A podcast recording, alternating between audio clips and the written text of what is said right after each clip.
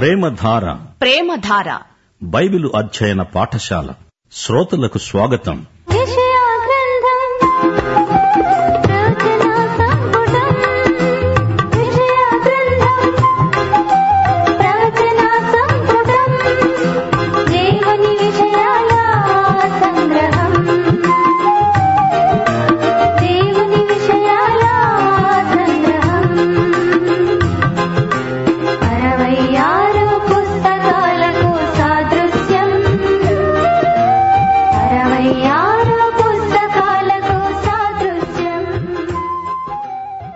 శ్రోతలు మనమిప్పుడు యషయా గ్రంథం ఇరవై రెండో అధ్యాయం వినబోతున్నాము. ఈ అధ్యాయంలో ఎరుషలేమును గూర్చిన దైవోక్తి పలుకబడింది. ఒకటి నుండి నాలుగో వచనం వరకు. దర్శనపు లోయను గురించిన దేవోక్తి ఎరుషలేముకు ఇప్పుడు దర్శనపు లోయ అని పేరు వచ్చింది. అందరూ మేడల మీదికి ఎక్కుతారు. అల్లరితో నిండి కేకలు వేసే పురమది. ఉల్లాసముతో బొబ్బలు పెట్టే దుర్గం. హతులైన వారు యుద్ధములో ఖడ్గము చేత హతులు కాలేదు అధిపతులు పారిపోతూ ఉంటే వెలుకాండ్లు వారిని కొట్టకుండానే వారు పట్టబడిన వారయ్యారు. ఖైదీలుగా వారు దూరానికి తీసుకొని పోబడ్డారు. యషయా ఎంతో సంతాపపడి ఏడుస్తున్నాడు. అందరూ అతనికి విముఖులయ్యారు. తన జనానికి కలిగే నాశనం వల్ల అతనికి దుఃఖం ముంచుకొచ్చింది. ఎవరూ అతణ్ణి ఓదార్చజాలరు. దర్శనపు లోయ అంటే సంతాపించే లోయ. యషయా ముప్పై ఆరు ముప్పై ఏడు అధ్యాయాలలో ఎరుషలేముపై శత్రువుల ముట్టడి కన్నులకు కట్టినట్లు వర్ణించబడింది. మతైసు వార్త ఇరవై నాలుగో అధ్యాయం పదహారు పదిహేడు వచనాలలో ప్రభు చెప్పిన హెచ్చరిక మాటలు మరువలేము. మిద్దెమీది వాడు దిగి కిందికి రాడు పొలములో ఉన్నవాడు తన బట్టల కోసం ఇంటికి రాడు. ఇప్పుడు యషయా ఇరవై రెండో అధ్యాయం ఐదు నుండి ఏడో వచనం వరకు వినండి. ఎరుషలేమును శత్రు సైన్యాలు ముట్టడిస్తాయి. అది యహోవా నియమించిన అల్లరి దినం. ఓటమి త్రొక్కిసలాడే కలవరం. ప్రాకారాలు కూలిపోతాయి. కొండవైపు నుండి ధ్వని వినపడుతుంది. యోధులు రథాలు రౌతులు శత్రువు అంబుల పొది గవిసిన తీయబడిన కీరుడాలు అందాల లోయ. అంతా యుద్ధ రథాలతో నిండిపోయింది. గుర్రపు రౌతులు గవిని వద్ద వ్యూహంగా ఏర్పడి ఉన్నారు. ఎరుషలేము శత్రువుల చేత ఆవరించబడిన దృశ్యమిది. పట్టణం శత్రువులకు పూర్తిగా హస్తగతమైపోతుంది. ఎనిమిది నుండి పద్నాలుగో వచనం వరకు మరో భయానక దృశ్యం. యూదామీది ముసుకు తొలగిపోయింది. అరణ్య గృహమందున్న ఆయుధాలు బయటికి తేబడ్డాయి. దావీదు పట్టణ ప్రాకారం చాలా మట్టుకు పడిపోతుంది. దిగువన ఉన్న కోనేటి నీళ్ళు సమకూర్చబడ్డాయి.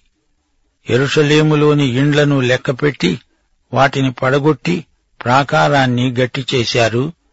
రెండు గోడల మధ్య చెరువు తవ్వారు. కోనేటి నీళ్ళు అక్కడ నిలువ చేశారు. అయితే ఇదంతా చేయించిన వాని వైపు వారు చూడలేదు. పూర్వమందే దానిని నిర్మించిన కర్త ఆయనే. వారాయనను లక్ష్యపెట్టలేదు. యహోవా వారిని పిలిచి అన్నాడు ఏడవండి అంగలార్చండి తల బోడి చేసుకోండి. అయినా వారు లెక్క చేయక రేపు చస్తాము గనుక రండి తిందాము ద్రాక్షరసం తాగుదాము సంతోషించి ఉత్సహిద్దాము అనుకున్నారు.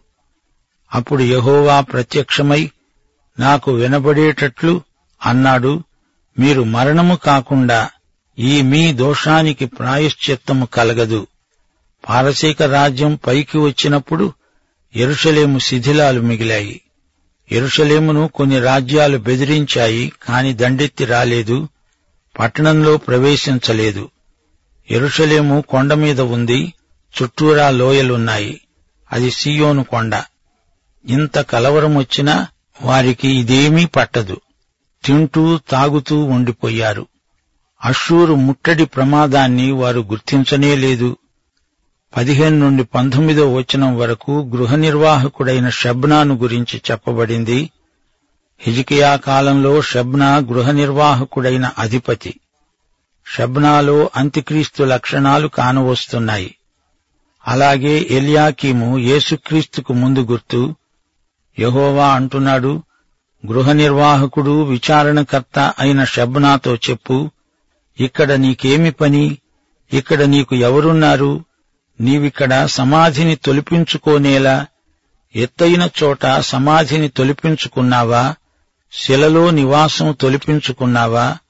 ఇదిగో యహోవా నిన్ను వడిగా విసిరివేస్తాడు నిన్నాయన గట్టిగా పట్టుకుంటాడు.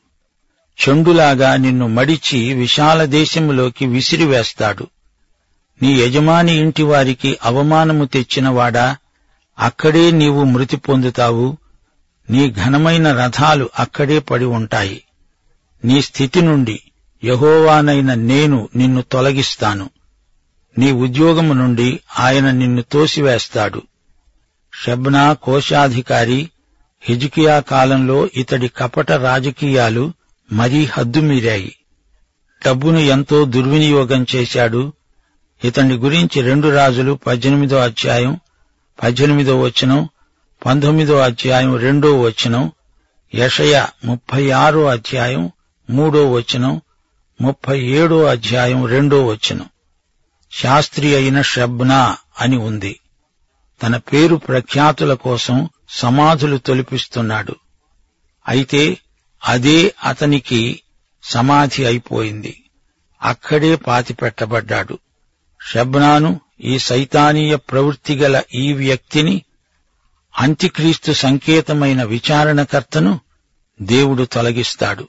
అతని స్థానే ఎలియాకీము అనగా క్రీస్తుకు ముందు గుర్తు అయిన వ్యక్తి నియమించబడడం గమనించాలి. ఇరవై నుండి ఇరవై ఐదో వచనం వరకు ఆ దినమున నేను నా సేవకుడు హిల్కియా కుమారుడు అయిన ఎలియాకీమును పిలిచి అతనికి నీ చొక్కా తొడిగించి నీ నడికట్టు చేత అతణ్ణి బలపరిచి నీ అధికారాన్ని అతనికిస్తాను. అతడు ఎరుషలేము నివాసులకు యూదా వంశస్థులకు తండ్రి అవుతాడు. దావీదు ఇంటి తాళపు అధికార భారమును అతని భుజము మీద ఉంచుతాను. అతడు తీయగా ఎవడూ మూయజాలడు. అతడు మూయగా ఎవరూ తీయజాలరు. శ్రోతలు దావీదు ఇంటి తాళపు చెయ్యి క్రీస్తుకే ఇవ్వబడుతుంది. ప్రకటన మూడో అధ్యాయం ఏడో వచనం దావీదు తాళపు చెవి కలిగి ఎవడూ వేయకుండా తీసేవాడు ఎవడూ తీయలేకుండా వేసేవాడు అయిన సత్యస్వరూపి అయిన పరిశుద్ధుడు ఏసే పరిపాలనాధికారం గలవాడు పరిశుద్ధుడు సత్యవంతుడు. ఇరవై మూడు ఇరవై నాలుగు వచనాలు దిట్టమైన చోట మేకు కొట్టినట్లు నేను అతణ్ణి స్థిరపరుస్తాను. అతడు తన పితరుల కుటుంబానికి మాన్యత గల సింహాసనముగా ఉంటాడు. గిన్నెల వంటి పాత్రలను బుడ్ల వంటి సమస్తమైన చిన్న చెంబులను అనగా అతని పితరుల సంతాన సంబంధమైన పిల్లజల్లలందరినీ అతని మీద వేలాడ చేస్తాను. యహోవా ఆజ్ఞ జకర్యా పదో అధ్యాయం నాలుగో వచనం వారిలో నుండి మూలరాయి పుడుతుంది. మేకు యుద్ధపు విల్లు వారి చేత కలుగుతుంది. బాధించేవాడు వారిలో నుండి బయలుదేరతాడు. ఏజికేలు పదిహేనో అధ్యాయం మూడో వచనం ఉపకరణాలు తగిలించే కర్ర మీకు ఏసుక్రీస్తే షబ్నా ఎలియాకీము. మహాశ్రమల కాలంలో క్రీస్తు విరోధి పరిపాలన షబ్నా పరిపాలన అది అంతరిస్తుంది. ఎలియాకీము అనగా మెస్సియా వేయేండ్ల పాలన ఈ రెండిటి వ్యత్యాసం గమనించారా? షబ్నాను ప్రజలు నమ్మి మోసపోతారు. గోడకు మేకు కొట్టబడి ఉంది. దానికి ఏవేవో వస్తువులు తగిలిస్తారు. గాని క్రీస్తు విరోధి నకిలీ క్రీస్తు ఆ మేకు నిలవదు. దానికి తగిలించినవన్నీ జారి పడిపోతాయి. యేసు ఎంత భారమైనా మోయగల మేకు. మన భారమంతా ఆయన మీద మోపి నిశ్చింతగా ఉండిపోగలము. సోదరీ సోదరులారా ఇప్పుడు మనం యషయా ఇరవై మూడో అధ్యాయంలోకి వచ్చాము. ఈ అధ్యాయంలో తూరు రాజును గురించిన తీర్పు దైవోక్తి పలుకబడింది. తూరు అనగా సైతానీయ వ్యవహారానికి సంకేతం. ఏజ్కేలు ఎనిమిదో అధ్యాయం పన్నెండు నుండి పదిహేనో వచనం వరకు తూరు వివరాలున్నాయి. పూర్ణ జ్ఞానము సంపూర్ణ సౌందర్యము గల కట్టడానికి తూరు మాదిరి. అది దేవుని తోటలో ఉంది అమూల్య రత్నాలతో బంగారముతో అలంకరించబడి ఉంది. పిల్లన గ్రోవులు వాయించేవారు అందులో ఉన్నారు. అభిషేకము నొందిన కెరూబు అదొక ఆశ్రయముగా నియమించబడింది. కాలి రాళ్ళ మధ్య సంచరించింది నియమించబడింది. మొదలుకొని పాపము దానిలో కనపడే రోజు వరకు ప్రవర్తన విషయములో యథార్థవంతుడే.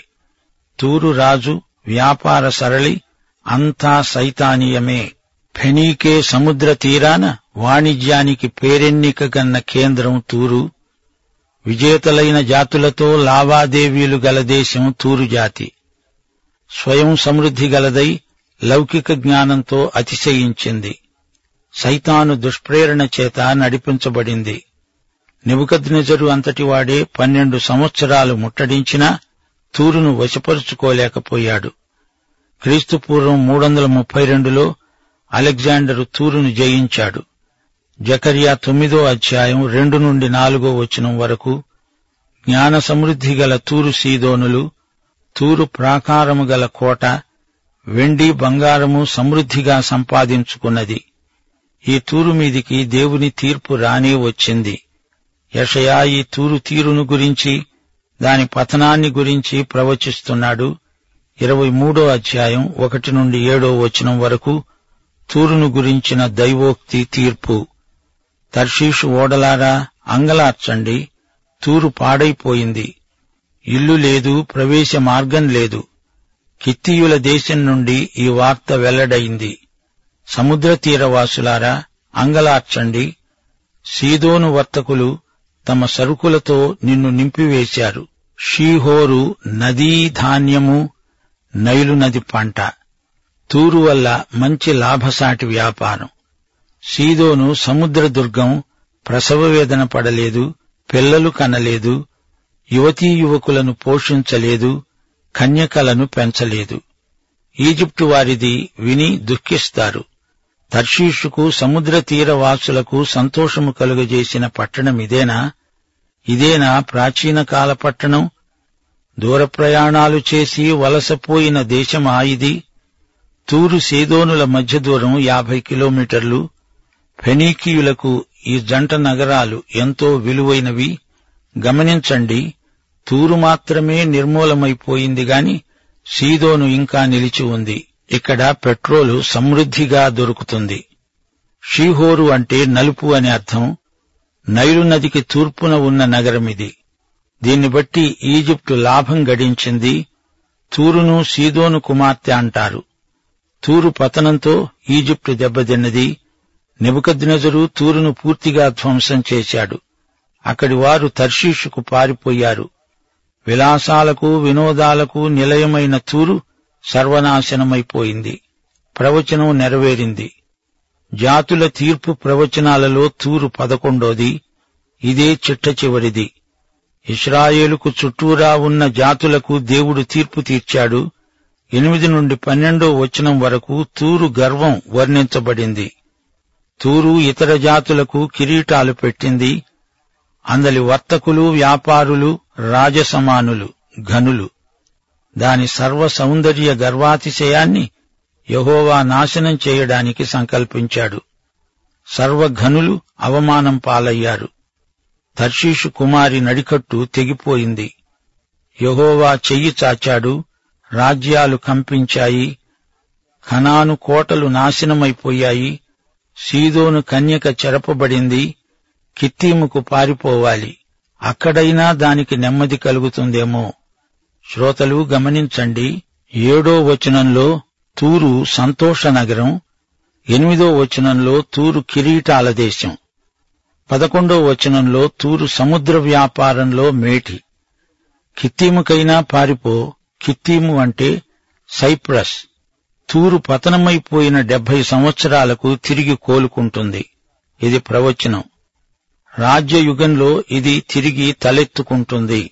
ఎహెజ్కేలు గ్రంథం ఇరవై ఆరు ఇరవై ఏడు అధ్యాయాలలో ఈ సంగతి వివరంగా చెప్పబడింది.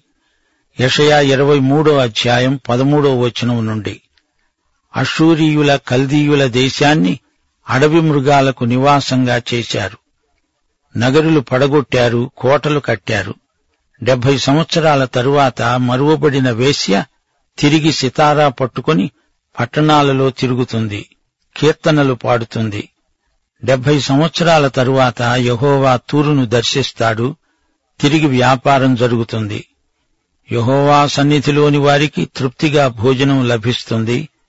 ప్రశస్త వస్త్రాలు దొరుకుతాయి. పట్టణపు లాభం వారికి ఆధారమవుతుంది. ప్రియ శ్రోతలు ఇప్పుడు సంగ్రహంగా పదకొండు జాతుల తీర్పు దైవోక్తి వినండి. ఒకటి బబులోను అనగా అబద్ధ మత వ్యవస్థల ధోరణి విగ్రహారాధన అనగా ధనాపేక్ష ఈ కోవలోకి వస్తుంది. లౌకిక సుఖభోగాలను గురించిన విపరీత వాంఛ బబులోను మనస్తత్వమే. రెండు పాలస్తీనా.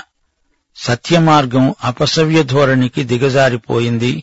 నేటి సంఘాలలో కొన్ని ఆచారాలకు మాత్రమే పరిమితమైపోయాయి. క్రమంగా అపుస్తలిక విశ్వాస ప్రమాణాలు చెబుతారు. ప్రభువు నేర్పిన ప్రార్థన దశాజ్ఞలు వల్లిస్తారు గాని దేవుని వాక్య ప్రమాణాన్ని పాటించరు. గతకాలపు ఉజ్జీవానికి ఈ మతాచారవాదుల ధోరణి కేవలం విరుద్ధం. మూడు మోయాబు ఈ మనస్తత్వం నామకార్థ మత ప్రవర్తన పైకి భక్తి గలవారి వలి ఉండి దాని శక్తిని ఆశ్రయించని వారు. బబులోను పాలస్తీనా మోయాబు మనస్తత్వాలు నాటి నుండి నేటి వరకు కొనసాగుతూనే ఉన్నాయి. నాలుగు దమస్కు. ఇది రాజీ మనస్తత్వం. ఈ రోజున సంఘానికి లోకానికి మధ్య ఉన్న అపవిత్ర స్నేహానికి దమస్కు మనస్తత్వం ప్రతీక. సంఘం లోకంతో రాజీ పడుతోంది. సత్యానికి కట్టుబడి సత్యం కోసం స్థిరంగా నిలిచే సంఘాలకు జేజేలు. ఐదు ఇథోపియా. ఇది మిషను ఉద్యమానికి అనగా ప్రేషితోద్యమానికి ప్రతీక. వాక్యాన్ని దూర ప్రదేశాలకు పంపించటంలో ఉద్యమ స్ఫూర్తి గల మనస్తత్వం ఇథోపియా. ఈ ఉద్యమంలో నేడు ఉజ్జీవం రావాలి. ఆరు. ఈజిప్టు అనగా లోకం లోకాశలు. దీనికి దేవుని బిడ్డలు దూరంగా ఉండాలి. అబ్రాహాము అందులోకి వెళ్ళి శోధనలకు గురి అయ్యాడు. లోకాన్ని అందులో ఉన్నదాన్ని ప్రేమించకూడదు. ఏడు పారసీకం. ఇది బబులోను లాంటిదే. విలాస సుఖభోగాలను మరిగిన వారు పతనం దిశగా పయనిస్తారు. ఎనిమిది ఏదోము ఇది కేవలం శరీరానుసారమైన మనస్సు. ఈ రోజున క్రైస్తవుల మధ్యనే చాలామంది శరీర దాసులున్నారు. జాగ్రత్త. తొమ్మిది అరేబియా. ఇది యుద్ధానికి పోరాటానికి ప్రతీక. సమకాలీన సమాజంలో ఒక విచిత్రం కానవస్తోంది. డేగల్లాంటి వారు పావురాల్లాంటి వారు రెండు వర్గాలున్నారు. ఈ ఇరు వర్గాల వారు శాంతి సమాధానాల కబుర్లు చెబుతారే గాని పావురంతో డేగ డేగతో పావురం దెబ్బలాడుకుంటూనే ఉన్నాయి. పది. దర్శనలోయ అంటే ఎరుషలేము. ఇది మతం కాదు రాజకీయం. లోక సమస్యలు రాజకీయాల ద్వారా తీరుతాయని కొందరి అభిప్రాయం. దానికిది అర్థవంతమైన సంకేతం. పదకొండు చిట్ట చివరిది తూరు. ఇది పచ్చి వ్యాపార మనస్తత్వానికి ప్రతీక. డబ్బుతో సమస్యలు తీరవు బీదలకు సువార్త ప్రకటించాలంటే దానిని సువర్తకం కిందికి మార్చడం తూరు మనస్తత్వం. బీదలకు సాయం చేసేవారు ధనికులవటమేమిటి? బీదలు మరీ బీదలవటమేమిటి? ఇదంతా తూరు తీరు. ప్రతిదీ వ్యాపార సరళికి మారుస్తారు. యేసు ప్రభు అన్నాడు నా తండ్రి ఇంటిని వ్యాపారపుటిల్లుగా దొంగల గుహగా మార్చకండి. దేవాలయంలో ఎద్దులను అమ్ముతున్నారు అనగా సేవను అమ్ముకుంటున్నారు. పావురాలను అమ్మేవారు కొందరు పావురం పరిశుద్ధాత్మ వరానికి సంకేతం. ఈ వరాలను అమ్ముకొని సొమ్ము చేసుకునేవారు కొందరు. మరికొందరు గొర్రెలను అమ్ముతారు గొర్రె యేసు ప్రభువుకు సంకేతం. ఇస్కరియోతులాగా యేసుక్రీస్తునే చౌకబేరానికి తెగనమ్మేవారు కొందరున్నారు. జాగ్రత్త. ఈ పాఠంలో తర్షీషు పేర్కొనబడింది యోనాను దేవుడు నినవేకు వెళ్ళమంటే అతడు తర్షీషుకు వెళ్ళాడు. మీకు జ్ఞాపకముందా? తర్షీషు రేవు పట్టణాన్ని నిర్మించింది ఫెనీకీయులే. రాత అక్షరాలను కనిపెట్టింది కూడా ఫెనీకీయులే. తూరు రాజైన హీరాము దావీదుకు స్నేహితుడు. ఎహెజ్కేలు ఇరవై ఆరో అధ్యాయంలోని తూరు ప్రవచనం అక్షరాల నెరవేరింది. బబులోను వచ్చి తూరును ధ్వంసం చేస్తుంది అని దేవుడు ప్రవచనం పలికించాడు. యూదాలాగే తూరు కూడా డెబ్బై సంవత్సరాల చెర అనుభవించాలి. ఆ తరువాత తూరు పునర్నిర్మాణమైంది. ఆ తరువాత అలెగ్జాండరు ప్రాచీన తూరును నామరూపాలు లేకుండా చేశాడు. దేవుని అమూల్య ప్రవచనాలను బట్టి దేవునికి స్తోత్రం. చరిత్ర నేర్పే పాఠాలు బహుళార్థ సాధకమైనవి. అషూరు డెబ్బై సంవత్సరాల పాటు తూరు సీదోనులకు ఆర్థిక సంక్షోభం ప్రతిష్టంభన కలిగించింది. ఆ తరువాత తూరు సీదోనులు తిరిగి లేచాయి. అయినా దేవాలయ నిర్మాణానికి తూరు పరోక్షంగా ఎంతో సాయపడింది. రాజ్యాలు వాటి ఆర్థిక వ్యవస్థ అంతా దేవుని చేతిలోనే ఉంది. ఈ పాఠం మనం నేర్చుకోవాలనే దేవుడు వీటిని మన కోసం రాయించాడు. శ్రోతలు ఈ పాఠంలో ఇరవై రెండో అధ్యాయం పన్నెండు నుండి పద్నాలుగో వచనం వరకు జాతీయ ఉపద్రవం పేర్కొనబడింది. దేవుడు అందరినీ తమ పాపాల కోసం పశ్చాత్తాపపడి శోకించాలని ఆజ్ఞాపిస్తూ ఉంటే ఏమీ శ్రద్ధ చూపకుండా సంబరాలు చేసుకుంటూ ఉంటే అట్టి వైఖరిని దేవుడు ఎంత ఘాటుగా విమర్శించాడో విన్నారు గదా. అన్యాయస్థుడైన గృహ నిర్వాహకుని ఉపమానం ప్రభువే లూకాసు వార్త పదహారో అధ్యాయంలో చెప్పాడు. షబ్నా అలాంటివాడే. షబ్నా తలంపులే రాజుకు తలవంపులు తెచ్చేవిగా ఉన్నాయి. అతని జీవిత విధానమే అభ్యంతరకరమైంది. తన పదవిని దుర్వినియోగం చేశాడు. అతడు రాజును ప్రజలను కాదు తనను తానే సేవించుకున్నాడు. అతనికి రెండు శిక్షలను దేవుడు సిద్ధం చేశాడు. అతని పదవి ఎల్యాకీముకు దక్కింది. ఎల్యాకీము అనే పేరుకు అర్థం దేవుడే స్థిరపరుస్తాడు. స్వార్థపరుడైన షబ్నావలిగాక ఎలియాకిము విశ్వాసపాత్రుడై దయగలిగి బాధ్యత నెరిగి పనిచేశాడు. రాజు భవన కార్యనిర్వాహకుడుగా ఎలియాకీము గొప్ప అధికారి అవుతాడు. దావీదు సింహాసనాన్ని పొంది కేవలం రాజభవనం మీదే కాదు ప్రపంచమంతటి మీద ఎదురులేని అధికారాన్ని చలాయించే యేసు ప్రభువుకు ఎల్యాకీము సాదృశ్యం. పాఠం సమాప్తం. ప్రభు అయిన యేసుక్రీస్తు వారి దివ్యకృప తండ్రి అయిన దేవుని పరమ ప్రేమ పరిశుద్ధాత్మ యొక్క అన్యోన్య సహవాసము సమాధానము మనకందరికీ సదాకాలము తోడై ఉండునుగాక. ఆమెన్.